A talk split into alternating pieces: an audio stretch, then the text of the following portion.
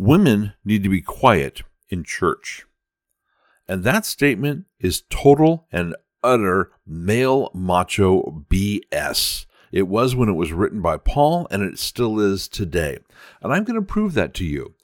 In honor of Women in History Month, I'm going to talk about some women in the Bible. But let's start with what Paul said. There are two very specific passages that I've heard people talk about before in the Bible that Paul where talk, Paul talks about women. One of them is in Corinthians. 1 Corinthians 14:34 says, "The women should keep silent in the churches, for they're not permitted to speak, but should be in submission, as the law also says." What law is that? It's not in the Old Testament, therefore it's not an Old Testament law. What Paul is talking about here is the Talmud. It's a law in the Talmud where the priests have decided their own laws outside of what God told them to do so there's no law in the Old Testament that says women can't speak. So he's not talking about anything that God said. God created men and women as equals. And anyone who says, well, Eve got Adam's rib and she was second, that's, again, total male macho BS. There is nothing in the Bible that really talks about that. And Paul actually contradicts himself anyway. I'm going to go over that in just a little bit. But let's go back to 1 Corinthians 14 34. And let's look at the time of the Corinthians when Paul wrote that letter. There were women in that church that were gossiping. They were disrupting the, the church service. They were basically making it difficult for other people to really get into their time with God. And so he was basically telling the people of that church to keep those particular women silent. And he was telling those women that they need to be silent. They need to stop gossiping. They need to stop disrupting other people's times with God. It reminds me of a time that I was in church, and I it was during worship time, so uh, the worship through singing. It was the beginning of the service, and behind me, two guys were talking. And the funny thing is, is both of those guys were members of the church, and they were volunteers, and they were, you know, to me, strong Christians and yet they were talking the whole time they were singing. These, the band was singing. I couldn't get into the right mood, so I finally turned around and said, "Hey guys, listen, why don't you go out to the hallway to talk? You're kind of disturbing the people who are trying to do this." And of course, they were very apologetic. They simply didn't realize that they were interrupting other people's time with God. My hope will be that these women were doing the same thing, that they weren't purposefully trying to go against other people trying to get closer to God. But obviously, it was happening enough. If Paul, they're happening enough in, in Corinth, in Corinth, which is where they were. If Paul had to actually write a letter saying, "Hey, these women need to be quiet and be submissive," but what he's talking about the law has nothing to do with the Bible, so therefore, to me, has nothing to do with God. The second passage where Paul talks about women in being quiet is 1 Timothy 2:11. He says, Let a woman learn quietly with all submissiveness. I do not permit a woman to teach or to exercise authority over a man. Rather, she is to remain quiet, for Adam was formed first, then Eve. And I'm going to be pushed against that. Again, I already talked about that a little bit. Adam may have been forced, formed first, but that doesn't mean that Eve is any lesser than he is, not in God's eyes. We are all of us nothing but shadow and dust to God. And I don't think that he puts men above women at all. If he did, there would never have been women mentioned in the Bible. We would never hear about Ruth and what she did. We would never hear about Esther and how she saved the entire Jewish nation. We wouldn't hear those things. It wouldn't have been women that did those things. But let's even look at another part where Paul talks about this. In Romans 16:1, he very specifically says, I recommend our sister Phoebe, a church deacon. Deacon. So this is a woman who's not learning quietly, who is teaching in the church and exercising authority over men. It is a complete contradiction of 1 Timothy 2:11. So, how does this happen? How do we get these so direct contradictions in the Bible? Well, it's very simple. Paul is talking to very specific audiences. See, we look at the New Testament of the Bible and we say, okay, this is the inspired word of God. This is what God wants us to learn. But I guarantee you, yes, it is the inspired word of, of God. But when Paul was writing these letters, nowhere in his mind was there the single thought that, oh, 2,000 years later, people are going to read this and say, women have to be quiet in church. I guarantee you that was never a thought on his mind. I guarantee you that he never consciously thought that this would be the New Testament. What he was writing would become part of the New Testament and a Bible that's being read by billions and billions of people thousands of years later. It is the inspired Word of God, but it's not the perfect Word of God. The Bible was written by men, and there are many, many places where men fail and they write their own personal things in the Bible. Whenever I look at anything that's going on, even things in the Bible, like I'll look at 1 Timothy 2:11, where it says for women to learn quietly with all submissive, submissiveness, don't permit a woman to teach or to exercise authority over a man. She's to remain quiet. Whenever I hear anything, my first question is is it biblically accurate? And even if it's biblically accurate, my next question is what did Jesus do? And for those of you that have been listening for a while, yes, I've, I distilled that from, from Pastor Angie Hall, and I love it. What did Jesus do? Not what would he do, what did he do? And let's look at what Jesus did do. What he did was he allowed the very first person to see him alive to be a woman.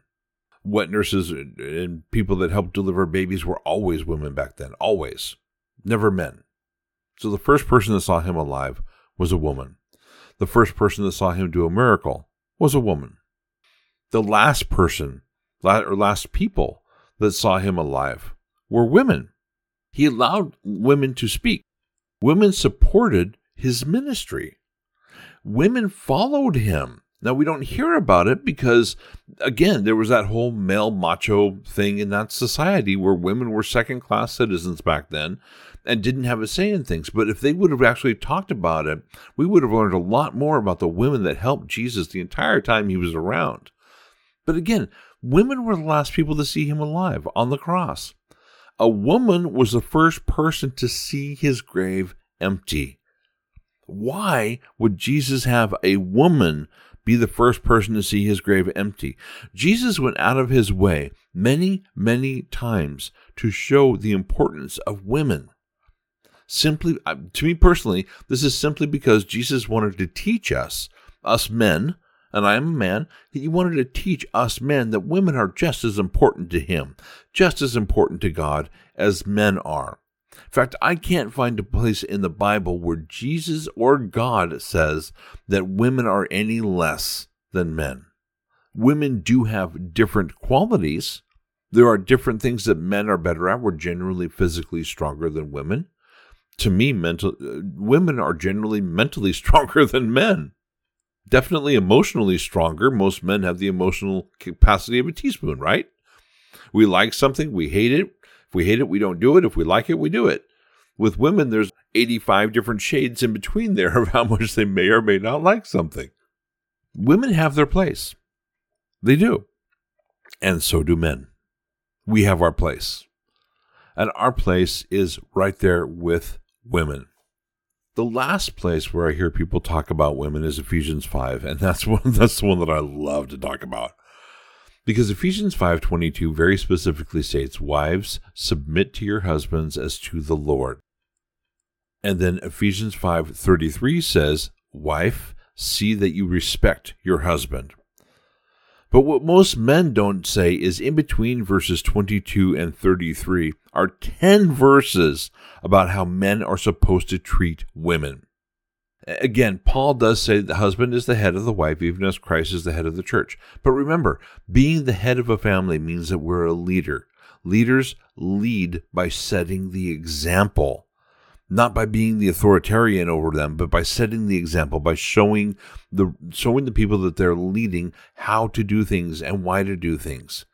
You don't managers push, leaders pull. That's the difference. And as as being the head of a household, men, our job is to show a godly lifestyle. And a godly lifestyle, again, what did Jesus do? Jesus became a servant. That's part of the a big part of the reason why he was even on the earth was to show people that if we are to be great, then we must serve our fellow man. And that includes our wives, men. That includes our daughters. That includes other women. We need to respect them greatly. Because that's exactly what God wanted, and that's exactly what Jesus showed us. He showed us in his birth, in his life, and in his death how important women are to everything. Now, I know in the United States there's never been a woman president. I believe that that has happened simply because, again, the whole male macho thing. One day there will be a woman president, and that will be awesome. That will be a great thing because I think a woman can bring things to politics that a man can't. Of course, great doesn't mean it's good. It could be greatly bad, it could be greatly good. Who knows? But it will be different. So it will be interesting to find out what happens. And of course, I believe that that'll happen before the end times. And no, men, that doesn't that will not herald the end times either. There's nothing in Revelation that says a woman being president in America is going to herald the end times, so don't go there. Again, in honor of women in history, I very gladly tell you about people like Phoebe, the deaconess, Ruth, who followed God's will, Esther, who did so at the risk of her very life. And they're just a couple of examples. There are many women in history that have given their lives for Jesus, for God, and for Christianity. And they did so no less than any men. So, men out there, remember, women should have just as much power, authority, leadership, and everything else as men do. Women should never get paid any less than a man if they're doing the same job. And they're doing it just as well, of course. If they're doing better, they should get paid more. To me, it's actually kind of sad that we have a Women in History month because we should recognize women in history all the time, just like we recognize men in history. Full equality for all people is something that I believe that Jesus wanted. It's what he worked towards. God never s- said anything about any human being be any being any less than any other human being.